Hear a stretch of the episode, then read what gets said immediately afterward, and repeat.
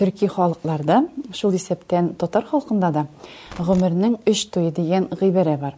Бәби туе, яшьлек туе һәм кеше гомеренең соңгы туе, дини чыганакларда ул җеназа туе дип тә бирелә. Һәм татар халкында бу туйларга кагылышлы бик матур һәм үзенчәлекле гореф-гадәтләр дә бар. Һәрберсенеке үзенеке аерым-аерым.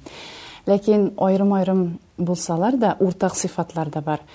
Э, бәби туена да, яшьлек туена да, э, кеше гомеренең соңгы туена да караган э, уртак сыйфатларның берсе Ул нинди дә булса яңа этапка, тормышның башка формасына яшәү дигәнне аңлата бу туйлар. Формасына күчү дигәнне аңлата бу туйлар.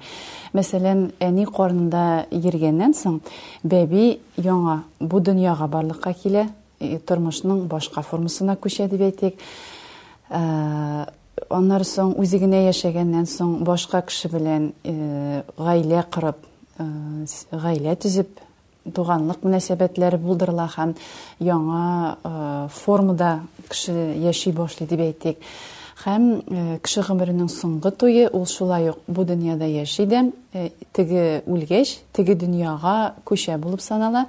Ягъни дини хезмәтләр буенча карасак, без бу дөньяда сыналырга гына килгән, өч көнгә кунакка гына килгән.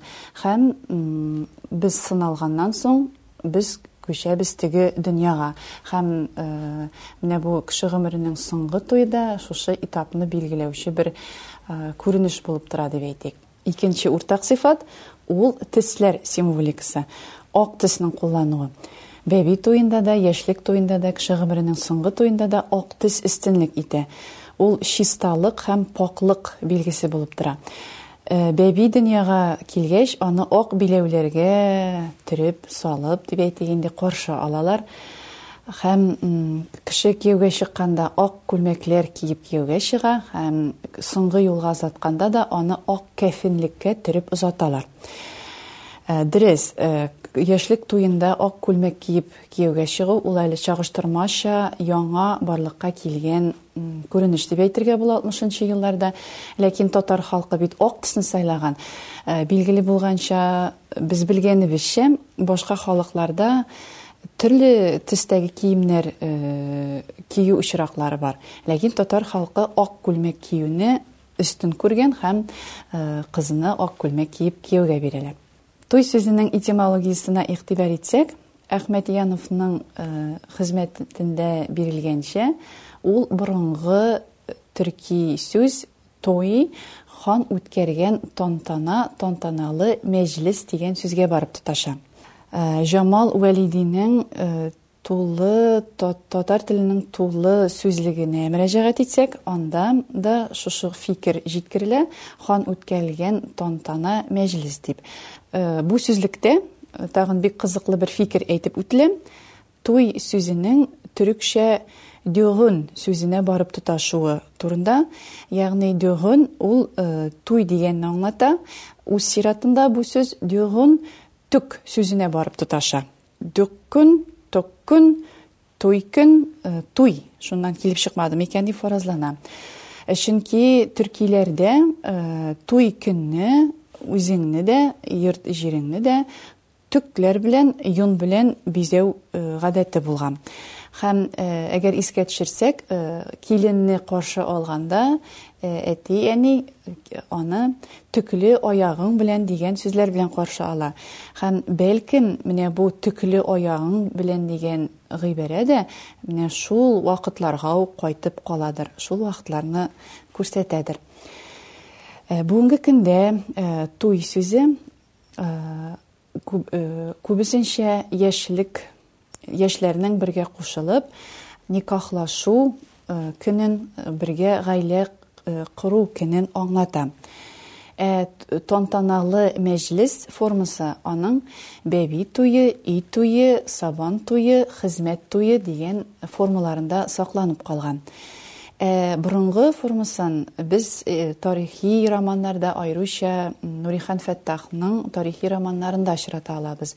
Мәсәлән, аның романнарында шундый юллар бар. Койтымбикә бүген үлем туе ясады.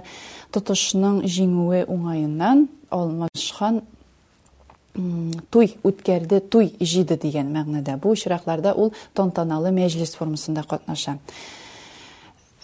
Бу сүзнең, туй сүзенең бүгенге көндә шулай ук бик үзенчәлекле, күчерелмә мәгънәгә кырылган, нинди дә булса күплекне, кеше җыелган җирне, тавышны, мәшәкатьне, ыгы-зыгыны белдергән очракларда кулланылган вариантлары да бар. Ул да булса бака туе, эт туе, шайтан туе, Һәм бүгенге көн әдәбиятында очраштыргалый яфрак туе дигән вариантлары да. Кеше бу әйтеп киткән туйларда аңлы рәвештә катнаша яшьлек туенда. Һәм шуңа күрә бу туйга мөнәсәбәтле гореф-гадәтләр дип әйтик инде, күбрәк кешенең аңында берегеп калган һәм матур әдәбиятта да, халык авыз иҗатында да, мәкаль-әйтемнәрдә дә аеруча шушы формасы дип әйтик, кеше гомеренең менә бу яшьлек туе өстенлек ала.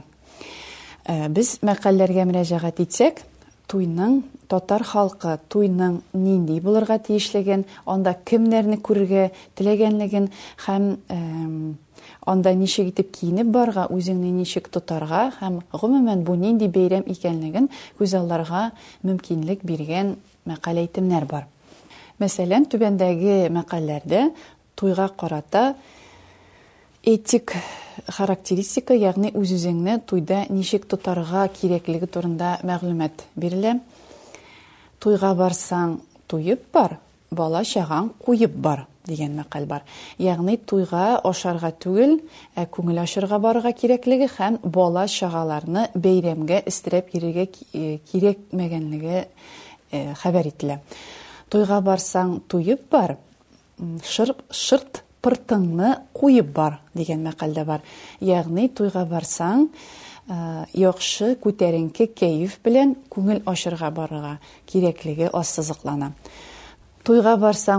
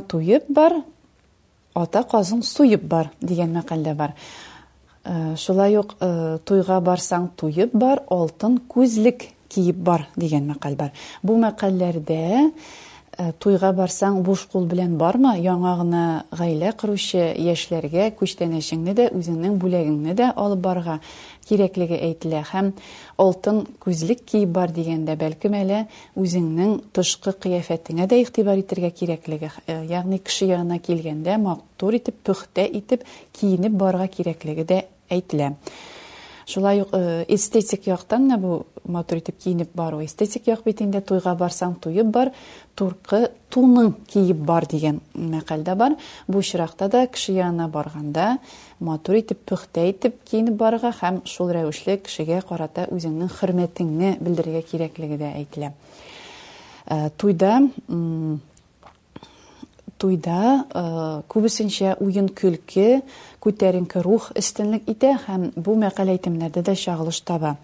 Мәсәлән, Туйның күрке, уен да көлке, биисе килмәгәнгә туй килешми, дигән мәкальләр бар. Туйда бии тукмак та, дигән мәкаль, шулай ук туйда бөтен кеше хәрәкәттә, бөтен кеше күтәренке кәеф белән булганлыгын аңлата. Ләкин шул ук вакытта туйның тискәре ягын күрсәткән мәкальләр дә бар. Мәсәлән, Якасыз тун булмас, үпкәсез туй булмас. Туйлаганга туй, ясаганга уй дигән мәкальләр. Алар чагыштырмача күп түгел, ләкин бар. Бу мәкальләрне анализлап, без түбәндәге нәтиҗәләрне чыгара алабыз. Туй да төрле телле кешеләр катнаша, кешелек факторы дип әйтик инде катнаша, шуңа күрә туйда бөтен кешене тигезләп бетерү бик авыр эш, кешеләр үпкәләргә дә мөмкин, һәм шуңа бәйле рәвештә менә бу мәкаль дә барлыкка килгәндер, туй үпкәсез булмас дип. Һәм туйлаганга туй ясаганга Уй, дигән мәкаль, шулай ук Әнә туй, менә туй, ат өстенә кәҗә суй, дигән мәкальләр туйның чыгымлы күренеш икәнлеген дә ассызыклый һәм шуңа бәйле рәвештә кайбер кыенлыклар туры китерүен тудыруын дип әйтик инде күрсәтә. Чөнки бөтен кешедә дә материал яктан моның хәтле бәйрәмне күтәрергә чаралар булмаска мөмкин. Бу шуның белән аңлатыла булса кирәк.